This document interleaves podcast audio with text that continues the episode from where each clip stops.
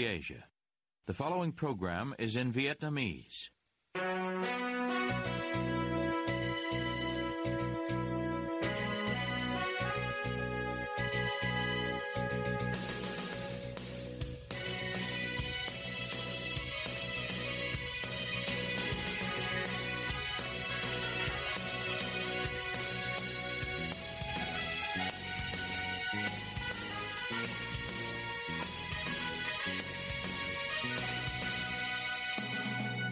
Đây là Đài Á Châu Tự Do phát đi từ thủ đô Washington DC, Hoa Kỳ. Toàn ban cùng Trung Khang xin kính chào quý thính giả.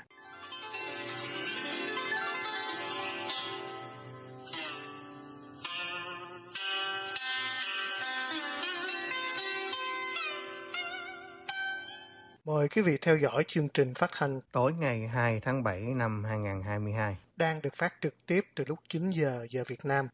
Mở đầu cho chương trình phát hành hôm nay, thưa quý vị. Mới đây, một huyện ở tỉnh Sóc Trăng ra thông báo bắt buộc người dân chích ngừa COVID-19 với những biện pháp xử phạt hành chánh nếu dân không chích. Điều này cho thấy tình trạng lạm quyền còn phổ biến, cho dù văn bản đã được chính nơi ban hành thu hồi sau đó. Phóng viên Diễm Thi tìm hiểu trong bài sau. Ngày 21 tháng 6 năm 2022, Ủy ban Nhân dân huyện Mỹ Xuyên, tỉnh Sóc Trăng ra thông báo số 20 đề nghị tất cả công dân trên địa bàn trong diện tiêm mũi thứ tư ngừa COVID-19 phải nhanh chóng đi tiêm. Nếu người dân không chấp hành sẽ không được đi ra khỏi địa bàn nơi cư trú, không được tham gia các hoạt động công cộng, không được chính quyền giải quyết các thủ tục hành chính. Thông báo được Phó Chủ tịch Ủy ban Nhân dân huyện Mỹ Xuyên, ông Đào Khắc Hùng ký thay Chủ tịch. Báo Tiền Phong dẫn lời ông Đặng Văn Phương, Chủ tịch Ủy ban Nhân dân huyện Mỹ Xuyên rằng, hiện nay trên địa bàn huyện có trên 97.000 người thuộc đối tượng tiêm vaccine ngừa COVID-19 mũi thứ tư, nhưng nhiều người chưa quan tâm, tỷ lệ tiêm còn quá thấp. Đến nay, chỉ mới có khoảng 15.000 người đã tiêm, cho nên địa phương tăng cường công tác tuyên truyền, vận động, và nếu cần, sẽ áp dụng một số biện pháp để người dân tiêm mũi thứ tư. Chúng tôi phấn đấu từ nay đến cuối tháng sẽ hoàn thành tiêm cho những người thuộc đối tượng được tiêm. Theo quan điểm của bác sĩ Đinh Đức Long bày tỏ với RFA, chính quyền muốn dân đi chích ngừa để tự bảo vệ mình là đúng, nhưng cách làm của chính quyền là sai. Phải thuyết phục, vận động và giải thích cho dân hiểu, và dân tự nguyện đi chích ngừa, chứ không thể dùng biện pháp phạt hành chánh hay cưỡng chế. Ông phân tích. về pháp lý thì người dân đã có quyền từ chối tất cả những can thiệp y tế vào cơ thể người ta luật pháp bảo hộ cái điều đấy nếu chính quyền làm điều đó xa là sai đã sai thì người dân có quyền phản ứng thậm chí kiện ra tòa ông nào làm văn bản nào quy định như thế? Dạ, vì đây là quyền con người quyền nhân thân của người ta. Kể cả mổ phải có được ký cam kết đồng ý người ta mới mổ chứ không dù mổ cứu mình. Còn nói về chuyên môn sức khỏe của mình là tài sản của mình. Mình phải có trách nhiệm với chính mình hơn ai hết. Vì vaccine là cái là cái phương pháp duy nhất để chữa các bệnh lây truyền nhiễm. Và đặc đặc biệt cái covid này. Thứ nhất là nói cần thiết chỉ là cần thiết. Tiêm mũi thứ bốn nhắc lại thì khi nó có nhắc lại thì kháng thể nó sẽ được duy trì ở mức cao hơn kéo dài hơn về mặt nguyên tắc là cần thiết về mặt y học là cần thiết. Thế chứ còn nhận thức con người ta thì mỗi người nhận thức khác nhau. Chỉ nên vận động thuyết phục và giải thích chứ không nên dùng những biện pháp hành chính cực đoan như vậy là sai. Tỷ lệ tôi là triển khai uh, tiêm chủng để phòng chống dịch là tỷ lệ cao so với địa phương khác. Mà tỷ lệ cao thì rõ ràng chính quyền là có thành tích rồi. Thế nhưng ngược lại nếu rủi ro chết thì chính tôi chịu không? Hay là dân chịu? Ông cũng nói. Chỉ nửa ngày sau khi ban hành thông báo số 20 nêu trên, ông Đặng Văn Phương, Chủ tịch Ủy ban Nhân dân huyện Mỹ Xuyên, ký tiếp văn bản số 411 để thu hồi thông báo số 20. Lý do được nêu ra là do sơ xuất trong quá trình soạn thảo thông báo. Một nhân viên Ủy ban Nhân dân huyện Mỹ Xuyên nói với RFA. E. À, vẫn bình thường rồi cô ơi. Tại vì do ban hành văn bản nó bị có sai chút chút đó cô. Có thu hồi lại cái thông báo đó rồi. Có gửi lên trên đài truyền thanh của quyện nó có tuyên truyền, có thông báo lên này cô. Mới đầu là do làm cái thông báo đó là vậy là cho dân mình chịu đi tiêm á. Rồi cuối cùng là bị la. Như cái văn bản đó là cúp làm lại cái của văn bản, cái cái tiêm cái cái mũi một với cái mũi hai với cái mũi ba cô. Nên thành ra lại giờ tiêm mũi bốn thì giờ vẫn bình thường bây giờ cô tiêm mũi bốn là cái mũi nhắc lại, nên thành ra là cứ đi bình thường, không có gì hết trơn á không tiêm cũng được không có vấn đề gì hết trơn không sao hết trơn cô cứ đi bình thường giải quyết thủ tục hành chính hay là hoặc đi đâu cũng được hết trơn không có vấn đề gì hết á nói chung là cứ như cuộc sống mình bình thường trước kia vậy đi Trong đợt dịch bùng phát COVID-19 lần thứ tư, các cơ quan chức năng Việt Nam ban hành nhiều văn bản bị cho là chồng chéo, không thống nhất, thậm chí không thể thực hiện được cho cả dân lẫn chính quyền cấp cơ sở. Có thể nêu một vài ví dụ cụ thể như sau. Hôm 6 tháng 7 năm 2021, Đài truyền hình quốc gia thông báo không hề có quyết định đóng cửa thành phố Hồ Chí Minh trong 10 đến 15 ngày như thông tin lan truyền trên mạng xã hội từ chiều qua. Đến chiều tối ngày 7 tháng 7, Chủ tịch Ủy ban Nhân dân thành phố Hồ Chí Minh Nguyễn Thành Phong thông báo áp dụng chỉ thị 16 của Thủ tướng từ 0 giờ ngày 9 tháng 7 năm 2021, thời gian áp dụng 15 ngày. Và tháng 6 năm 2021, hai huyện Đông Anh và Thường Tín ở Hà Nội phải thu hồi văn bản yêu cầu người tiêm vaccine ngừa COVID-19 phải trả phí. Luật sư Đặng Đình Mạnh trao đổi với RFA quanh việc thông báo 20 rồi văn bản 411 của Ủy ban Nhân dân huyện Mỹ Xuyên, tỉnh Sóc Trăng. Dạ không đúng, không, không có không có quy định nào cho phép uh, ủy ban xã ra một cái văn bản mà quy định uh, cấm cản người dân như vậy cả. Cái đó là họ làm quyền thôi. Cho nên là họ ra văn bản mà có cái nội dung sai không đúng, họ rút lại thì cái điều đó được phép. Yeah. Thông thường thì họ ra một cái văn bản mới, trong văn bản mới hồi đó là cái văn bản họ vừa văn bản trước á, à, là văn bản có sai sót hay là có cái gì đó văn bản của một xã thì thường họ ra cái văn bản đó thì nó có nhiều cách để thông chi cho người dân biết thứ nhất là về mặt chính quyền á thì chắc chắn là họ phải phổ biến lại cho cán bộ công nhân viên chức ở trong ủy ban biết để họ hành xử cái thứ hai á, thì nhiều khả năng là họ sẽ cho thông báo trên ờ, đài phát thanh của xã. Hiện nay là ở ờ, ở khá nhiều tỉnh thành nó vẫn còn những cái đài phát thanh là những cái loa gắn trên những cái cột đèn ấy, hiện nay vẫn còn. Việc chính quyền một số địa phương lạm quyền khi đại dịch COVID-19 bùng phát vừa qua là điều ai cũng có thể thấy. Một trong những vụ nổi bật xảy ra hôm 28 tháng 9 năm 2021 khi một video clip lan truyền trên mạng xã hội cho thấy dân quân tự vệ, cảnh sát cơ động ở Bình Dương phá khóa cửa, ập vào nhà bà Hoàng Thị Phương Lan. Những người này bẻ ngoặt tay bà, lôi bà ra ngoài để xét nghiệm COVID-19 trong tiếng la khóc của con bà và sự phản đối của bà bởi bà đang làm việc online nên không thể đi test vào lúc đó. Một trường hợp khác xảy ra được người dân quay clip và đăng tải trên Facebook trước đó vài ngày, cho thấy một người dân ở Cà Mau tên Trần Tô Ân Châu cũng vì từ chối xét nghiệm COVID-19 tại nhà nên đã bị lực lượng chức năng khiêng đi cách ly tập trung. Một thanh niên ở Đắk Lắk bị công an còng tay áp giải đi xét nghiệm COVID-19 chỉ vì người này từ chối chuyện xét nghiệm. Đến nay, khi chuyện cưỡng chế xét nghiệm không còn nữa, thì lại xảy ra chuyện bắt dân chích ngừa dù không phổ biến ở các địa phương. Theo một số chuyên gia y tế, việc tiêm ngừa mũi thứ tư là cần thiết vì kháng thể sẽ được duy trì, nhưng nhận thức mỗi người khác nhau cho nên không thể ép buộc một cách cực đoan.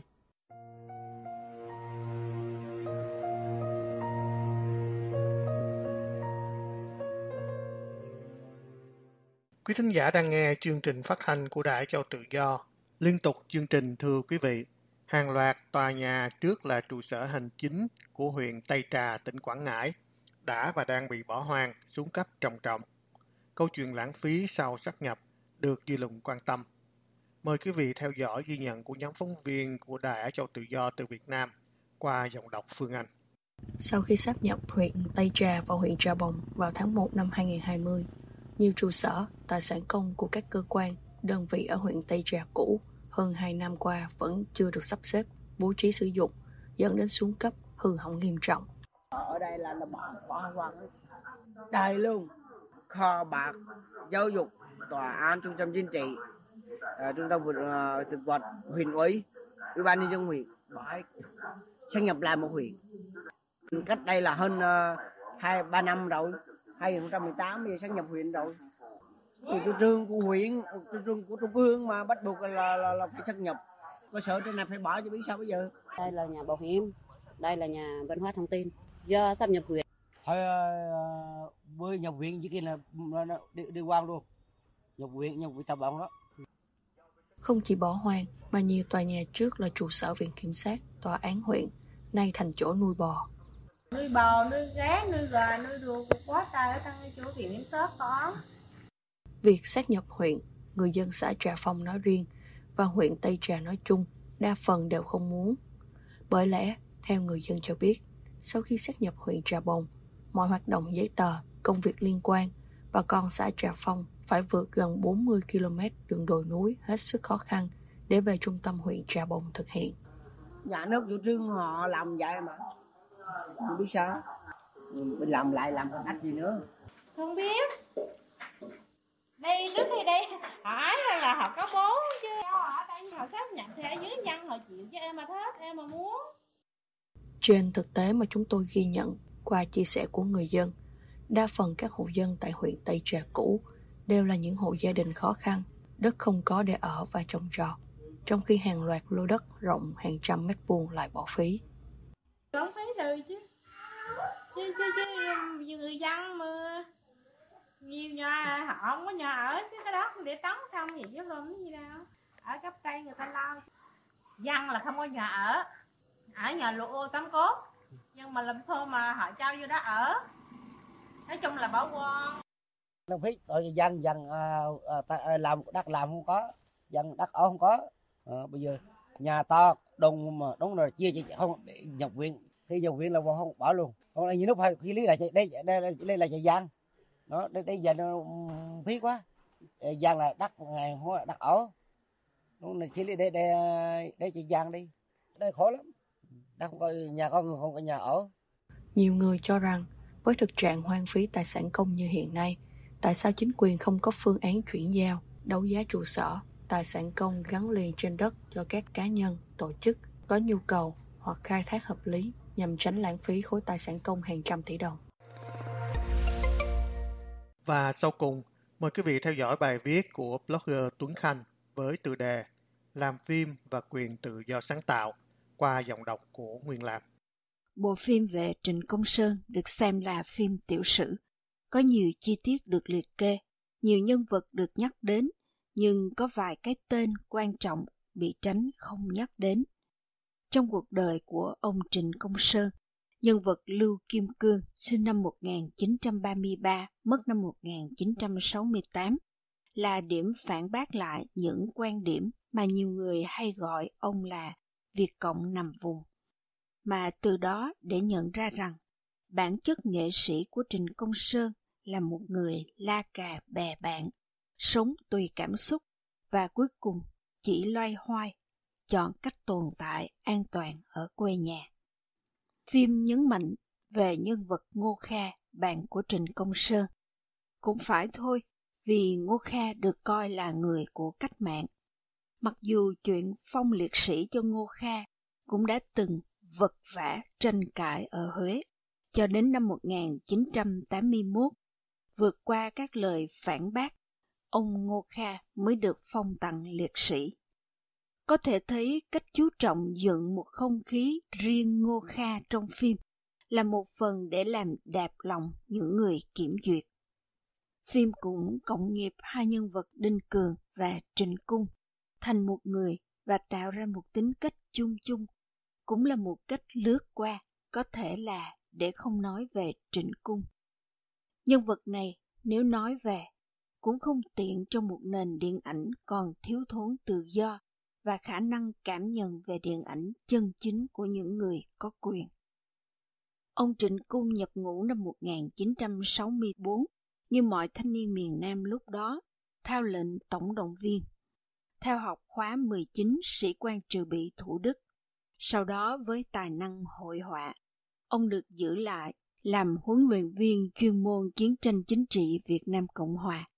Sau tháng 4 năm 1975, Ông gác bút lông và giá vẽ trong chục năm vì cuộc sống thay đổi với ba năm đi tù cải tạo, hai năm buộc đi kinh tế mới và hai năm trở về Sài Gòn bán bánh mì ở vỉa hè.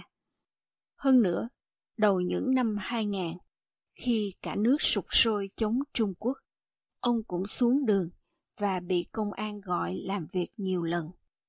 Ông Trịnh Cung kể, vào lúc quá mệt mỏi với những thư mời thẩm vấn, ông đã báo với người công an là ông từ nay sẽ không đi nữa vì lòng tự trọng của mình và ông sẽ chỉ chờ bắt thôi. Từ đó, lúc nào ở cái bàn gần cửa nhà, ông luôn để sẵn một cái túi nhỏ với một bộ đồ, cái lon Wiggles chờ khi có công an đến là xúc cơm bỏ vào đó với chút muối mè và lên đường. Nhưng không hiểu sao, từ sau tuyên bố đó, không ai quấy rầy ông nữa. Dĩ nhiên với một người bạn rất thân nhưng khác màu như vậy, thì làm sao có thể để vào, khiến bộ phim có thể toàn vẹn mô tả về một Trịnh Công Sơn tranh đấu như một người cộng sản. Còn với đại tá Lưu Kim Cương lại càng không, vì cuộc đời của ông sống, chiến đấu và phục vụ cho một chế độ khác. Hơn nữa, hình mẫu của đại tá Lưu Kim Cương là một nhân vật điển hình của một trí thức sĩ quan của chế độ cũ, quả quyết với lý tưởng phục vụ nhưng nhãn quan đầy dân chủ trong đời sống. Đại tá Lưu Kim Cương vì mến tài mà quen với nhạc sĩ Trịnh Công Sơn. Hai người thường xuyên sinh hoạt văn nghệ với nhau ở quán Mây Bốn Phương, nằm trong câu lạc bộ không quân. Vì thân nhau nên một tuần có lúc ông Sơn đến chơi với đại tá Cương hai ba lần. Tình bạn của hai người gắn bó hơn khi có lúc ông Nguyễn Cao Kỳ gặp Trịnh Công Sơn tại câu lạc bộ và chỉ trích thẳng mặt ông Sơn về các bài hát phản chiến. Nhưng đại tá Lưu Kim Cương chính là người bên vực. Chuyện kể rằng khi Trịnh Công Sơn đang giải bày quan điểm của mình, thì đại tá Cương đã xen vào cắt ngang, nói rằng Tôi nghĩ đó là những điều hay nhất của một quốc gia tự do. Mộ thân năm 1968, khi Trịnh Công Sơn núp ở trong nhà, hé màn quan sát đường phố, là tiền đề cho ca khúc mang tính lịch sử, bài ca dành cho những xác người, và mất liên lạc với mọi người ở Sài Gòn. Sau khi chiến sự tạm lắng xuống, Đại tá Lưu Kim Cương đã sốt ruột biệt phái phi công Nguyễn Quý Chấn bay ngay ra Huế để đón Trịnh Công Sơn vào Sài Gòn lánh nạn. Tháng 5 năm 1968, khi đang là đại tá tư lệnh không đoàn 33 chiến thuật, kiêm chỉ huy trưởng yếu khu quân sự Tân Sơn Nhất, ông bị tử trận trong trận mộ thân đợt 2, được truy thăng cấp bậc chuẩn tướng. Đại tá Lưu Kim Cương là người bạn duy nhất của nhạc sĩ Trịnh Công Sơn mà là người khiến ông xúc động đến mức viết ra ca khúc dành riêng, mang tên cho một người nằm xuống. Dù được viết bài hát riêng, nhưng ông Cương không được nằm trong nhãn quan mô tả lại tiểu sử, cũng là điều dễ hiểu ở Việt Nam hôm nay. Nên có thể nói ở Việt Nam hôm nay, người ta đang tạo ra thể loại tiểu sử giả tưởng. Vì giả tưởng nên các nhân vật cần thiết lại xóa đi. Và những ai được phục dựng trong phim như ca sĩ Khánh Ly, ca sĩ Thanh Thúy, đều phản đối phần của mình bị lãng mạn hóa, thiên hóa hoặc hoàn toàn khác biệt đời thật của mình. Đã có không ít những lời tranh cãi cho rằng làm phim có quyền. Thậm chí là xếp lớn của hãng đầu tư phim cũng nói kiểu như quần chúng còn dốt nát nên không nhận ra cái quyền sáng tạo của điện ảnh. Dĩ nhiên, làm phim có quyền bay bổng với trí tưởng tượng của nhà biên kịch, đạo diễn. Nhưng trước hết, nền tảng của sự bay bổng đó phải là tinh thần tự do trong một nền điện ảnh tự do không nhằm phục vụ cho bất cứ ai. Khi không đủ sức mạnh của bản thân nhưng lại thích nói lớn tiếng, giống như một người tự do thì anh chỉ có thể tự huyễn hoặc mình và có tội khi cố căng sửa lịch sử để làm tròn phận mình và đời của cả người khác, chỉ để mua vui ngày kiểm duyệt. Hãy tưởng tượng một ngày nào đó, khi các nhà làm phim trẻ và ngôn ngữ bay bổng vũ trụ ấy lại làm phim tiểu sử về anh Bảy Lốt hay người anh hùng không quân Phạm Tuân tắt máy nằm trên mây để chờ B52 đến chẳng hạn. Nghĩ mà toát mồ hôi. Quý thính giả vừa nghe chương trình phát thanh tối ngày 2 tháng 7 năm 2022 của Ban Việt ngữ Đại Châu Tự Do. Toàn ban và Trung Khang cảm ơn quý vị đã đến với chương trình và hẹn gặp lại.